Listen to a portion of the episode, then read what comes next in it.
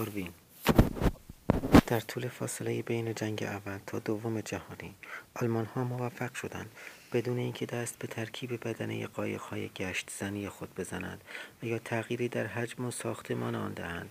با نصب توپهای مخصوصی بر روی آن این نوع های کوچک تندرو را تبدیل به یک کشتی یا رزمناو جنگی نمایند. از طرفی به منظور کاستن از بکار بردن آهنالات اضافی از قبیل محور میخ و پیچ و های بزرگ فلزی قطعات کشتی را به هم جوش دادند به علاوه از های سبک مدل جدید در آنها استفاده کردند.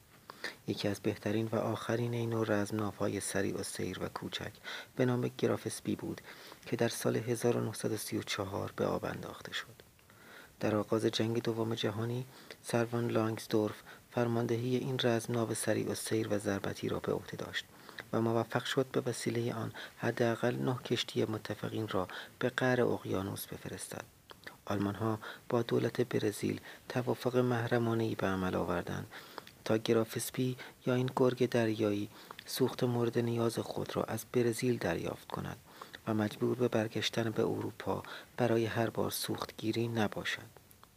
تا سرانجام در 13 دسامبر 1939 سه فروند از ناوهای جنگی در حال گشت انگلیس به نامهای آکستر، آجاکس و آچیلز با آن مقابل شدند و, و به اتفاق به سویش آتش گشودند. سرانجام پس از یک نبرد طولانی دریایی بین طرفین که به مدت چهارده ساعت تمام به طول انجامید گرافسپی موفق شد ضمن جنگ و گریز خودش, خودش را به داخل آبهای منطقه بیطرف برساند آبهای بیطرف منطقه پیلت در اروگوئه بودند و گرافسپی در آنجا پنهان شد. دولت اروگوئه به درخواست فرمانده کشتی در مورد اجازه پهلو گرفتن در آبهای آن کشور تا انجام تعمیر و آمادگی مجدد برای رفتن خودداری نمود. از طرفی سناو جنگی انگلیسی که کشتی آلمانی را تا به اینجا تعقیب کرده بودند چون اجازه نبرد در آن منطقه آبهای بیطرف را نداشتند. با فاصله ای معین ضمن تحت نظر گرفتن کشتی آلمانی با توپهای آماده به شلیک خود لنگر انداختند و در ضمن مرتبا به وسیله امواج رادیویی خود به دولت اروگوئه فشار می آوردند تا این کشتی بی اجازه وارد شده به داخل آبهایش را وادار به ترک منطقه بیطرف کند. از طرفی گرمی این سه کشتی جنگی به ناوگان جنگی دیگری از متفقین بود که بنا به اطلاع فرمانده ناوگان به حمایت از آنها آمده بود. در این ضمن سروان لاگزدورف بی به همه این تهدیدها در روز 17 دسامبر کشتی خودش را کمی بیشتر به داخل رود راند. در حالی که مردم آن منطقه از هر طرف خود را به سواحل رودخانه رسانده بودند تا ناظر بر یک نبرد دریایی بی سابقه گردند. در حالی که انتظارشان بیهوده بود و چنین نبرد نابرابری هرگز اتفاق نیفتاد. زیرا فرمانده کشتی آلمانی ضمن دور کردن کارکنان و خدمه کشتی از آن به وسیله چند دستگاه قایق ابتدا کشتی را منفجر کرد و سپس به وسیله شلیک یک گلوله به داخل مغزش به زندگی خود خاتمه داد و حاضر به قبول ننگ تسلیم به دشمن نشد. این دستوری بود که به وسیله بیسیم از طرف هیتلر به او ابلاغ شد. او قبل از خودکشی ابتدا خودش را در میان پرچم نیروی دریایی امپراتوری آلمان پیچید و پس از آن با آرامش تمام سر لوله اسلحه کمریش را روی شقیقش گذاشت و شلیک کرد.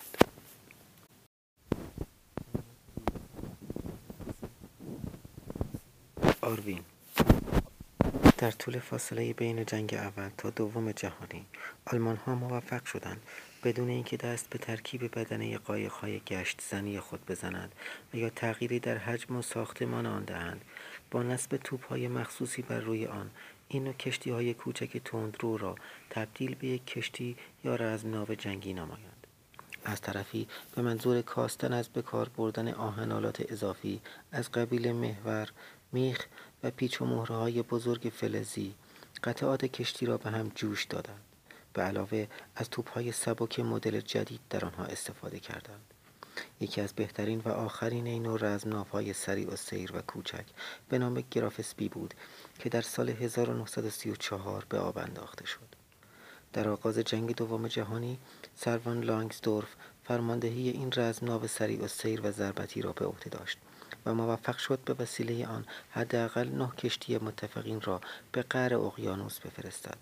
آلمانها با دولت برزیل توافق محرمانهای به عمل آوردند تا گرافسپی یا این گرگ دریایی سوخت مورد نیاز خود را از برزیل دریافت کند و مجبور به برگشتن به اروپا برای هر بار سوختگیری نباشد.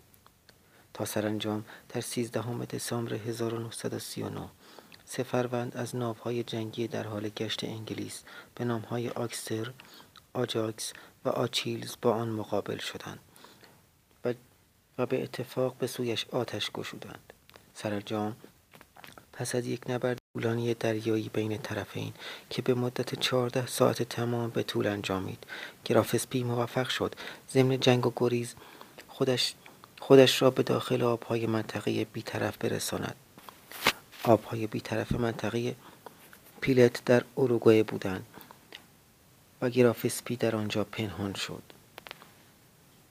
دولت اروگوئه به درخواست فرمانده کشتی در مورد اجازه پهلو گرفتن در آبهای آن کشور تا انجام تعمیر و آمادگی مجدد برای رفتن خودداری نمود.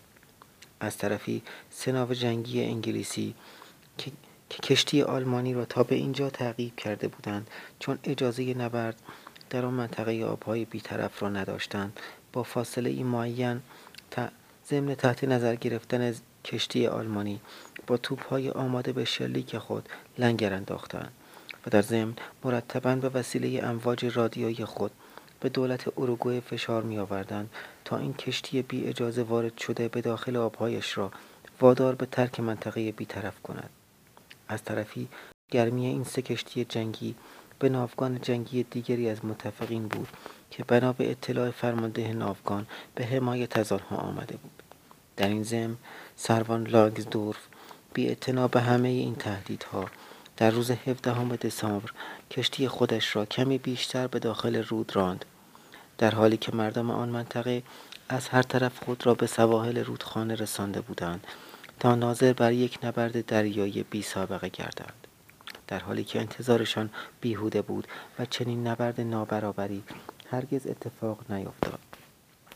زیرا فرمانده کشتی آلمانی ضمن دور کردن کارکنان و خدمه کشتی از آن به وسیله چند دستگاه قایق ابتدا کشتی را منفجر کرد و سپس به وسیله شلیک یک گلوله به داخل مغزش به زندگی خود خاتمه داد و حاضر به قبول ننگ تسلیم به دشمن نشد.